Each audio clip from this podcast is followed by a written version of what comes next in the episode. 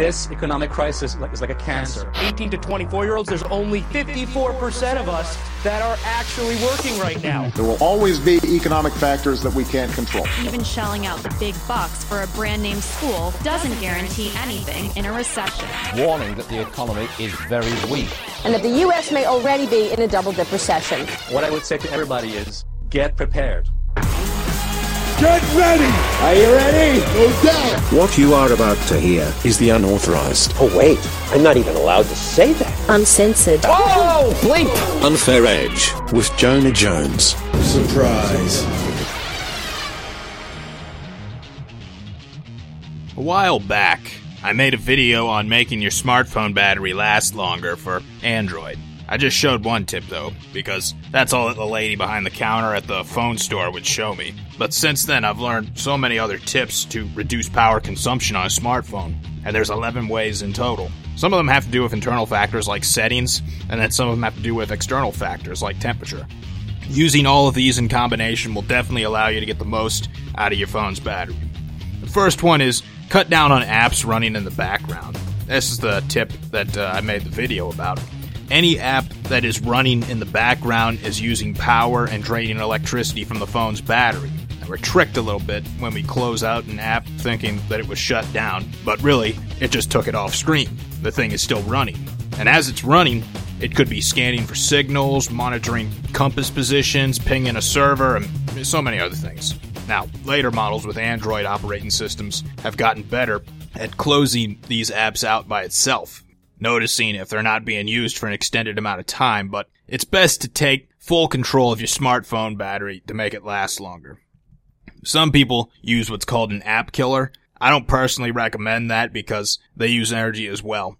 And you also have to remember that when you flip the kill switch on an app, then restart it, you're starting over from scratch, which is like starting an engine cold. You use more energy when you do it. App killers remove the app from the device's random access memory, or RAM. So it's a cold start next time the app runs. There's a better way to do this.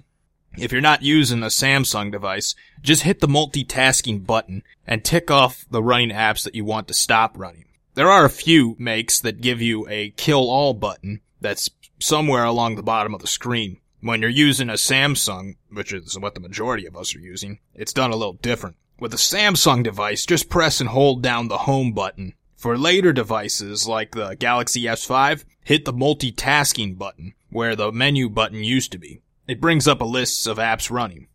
You can also see a pie chart, and if you hit the pie chart, hit active applications. A new list will populate showing you all of the apps running actively at that moment. You can put the ones you don't want running to a stop by hitting the end button on each of them. It will warn you that ending the process may cause errors, but they very rarely do. When it comes to the apps you always use, make sure you keep them updated because these updates are sometimes ones that include energy efficiency and reducing power consumption. The second thing is adjusting the synchronization. Your email apps and contacts are the ones that you probably have running continuously. Because they run all the time, they're slowly draining the battery. So readjusting how often they're syncing will help you tremendously. Go into your settings for each app and tweak how frequently the sync up with things like your email account or Facebook app occur. Do you really need it to be checking for new emails and notifications every five minutes? Are you really going to miss anything if you only check it every 30 minutes or so? I tell you, my productivity went up tremendously when I switched the syncing to just one hour. I only check my phone for new updates once an hour instead of 15 times an hour. So what you do is you hit settings, then accounts, then pick the account that you want to tweak. Let's say, for example, I want to switch up which Google services are synced up. Do you even use Google Plus on your phone? Of course not. So why bother syncing it? In doing this, you're practically scratching out a number of websites from tabs in a browser, reducing the load on the browser itself. The third way to make your smartphone battery last longer deals with the big energy suckers, the functions. These are things like the Wi-Fi, Bluetooth, and GPS. Quite often you'll be somewhere that doesn't have any Wi-Fi, or you won't be using your Bluetooth or GPS, so why leave them running? These functions, when running, constantly scan for receptors, like the Bluetooth earpiece or GPS satellites. It doesn't give up when the things aren't available. Well, it's obvious to you that they're not, your device doesn't know any better. So switch them off because they're sucking up power fast. Shutting off the functions is pretty simple. Just swipe from the top of the screen, and then it shows you a drop down menu displaying all the functions. The ones highlighted are the ones running. Just tap them and it turns them on and off. You'll make your smartphone battery last a whole lot longer by shutting these off when you don't use them. And in these settings, a lot of devices have a power saving mode. And what they do is they clamp down on all these functions when they're not being used. It prevents them from constantly scanning your surroundings for receptors and cell towers that it can connect to. You may have noticed if you've gone camping, the thing dies off faster than it does in the city when all these functions are left on. Because in the city it at least makes connections. Another culprit is location services.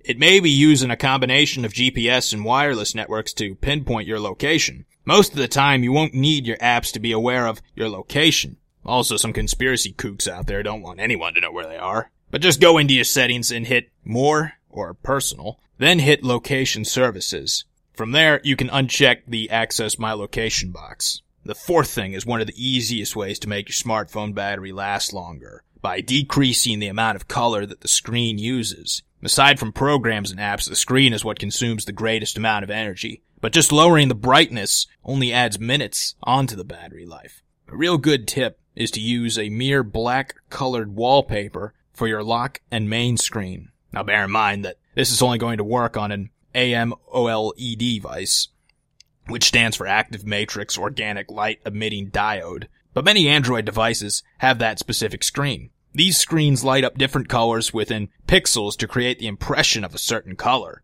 The trick here is that black is the absence of colors, thus the screen doesn't light up any pixels. So the less light shown, the less power expended. So you download your black wallpaper screen and just add it to a file folder in your phone. Then go to settings, my device, display, and then wallpaper. From there you can change the display for your home screen and lock screen to anything you want. So you just navigate to the folder where you save the black wallpaper and set it as the default. It's amazing how little light you need to see your screen. Similarly, you can reduce the amount of time your phone waits to power off the screen. It may be set to 3 minutes by default. Now do you really need it to be that long? Why not just one? And don't forget about the flash from your camera app. That doesn't need to be on all the time, and when it is on all the time, it's draining the battery, even if you're not using the camera app. Fifth thing has to do with vibration. The motor your phone uses to vibrate is another thing that sucks up a lot of power. A motor that runs on electricity is notorious for being bad at conserving power. There's lots of friction involved in it, and the heat it creates burn the battery down to the last drop. You should really only use the vibrations for when the phone has to be silent. Using it for all notifications is just a waste. Another big sucker is the vibration that's used for haptic feedback. This term refers to the little twitches your phone does when you touch a button or type a text message. Is that really necessary? Switching that off will definitely make your smartphone battery last longer. The sixth thing has to do with temperature, because temperature certainly does have an impact on the power cell. Our northern friends know that for sure. So the trick is to keep it from getting too hot or too cold. You see, when the battery is too hot, the battery begins to go through more than typical wear and tear, because the heat breaks things down. When molecules get hot, they expand and separate. It's like the inside of the battery is coming undone. When this occurs, it takes less and less of a charge. Then when a battery is too cold, the internal electricity flow will be met with greater resistance. The capacity and runtime of the battery will be greatly decreased. The ideal temperature for them is room temperature, between 70 and 75 degrees. That will make your smartphone battery last longer, definitely. Seventh thing you could do is disable the animations something else that's largely unnecessary. They look pretty cool when you're navigating through your phone, but who are you trying to impress? Yourself? If you want to save some extra power, here's what you have to do. Switch the developer options on by going to settings and then about phone, or sometimes it will say about device. Then hit build number a few times to activate it. But then again, for some phones, especially the more later models, the developer options has its own on and off switch. After that, you'll go to settings and then developer options. Then go to window animation scale and switch it off. Then go to transition animation scale and switch it off. Then go to animator duration scale and switch it off. Now all of your animations are off. In order to keep them off, you have to leave your developer options enabled though. If it's disabled, the animations will switch back on. But bear in mind, this can create a few problems with certain apps that rely on animation. If you're not sure it's good to switch them off altogether, you could just decrease the delay to only 0.5 times. The last tip to make your smartphone battery last longer.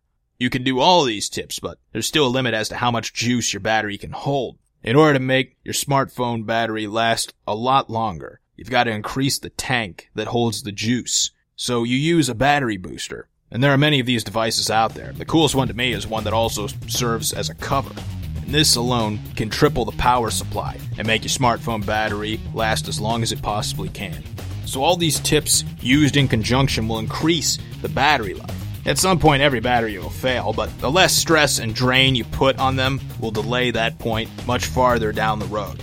Just like how, if you're easier on your car's brakes, the longer they will last. Now, people think that because a battery can be recharged, it can last forever, and that's just not the case. It has its own limited life, but it doesn't have to be a short one. This has been The Unfair Edge. With Jonah Jones. See more at anunfairedge.com. This audio was made possible by Theme Forest. Web design is both an art and a science. The art is not so easy, and the science isn't very fun. Unless you're a complete dork like me that finds more fun in matching up variables in an algorithm than matchmaking itself. To me, that is matchmaking. But even I get annoyed when I run into design and programming problems with websites. So, how do we get past the difficult parts of making a website without breaking the bank? Well, for that, there's Theme Forest. It doesn't matter at all what kind of website you're making. It can be WordPress, HTML, Joomla, Tumblr, Magento, Drupal, Concrete 5, Zencart, Shopify. Even if you just want the template files as Photoshop documents so you can further customize them, they have them. We're talking full site templates and themes, customizable and responsive, that work on all browsers and devices starting at $30 and never going higher than 99 bucks. You can't find a better deal anywhere else. They also offer services such as WordPress customization and installation from $50 and WordPress plugin development from $150. Check them out at unfairedge.com slash forest.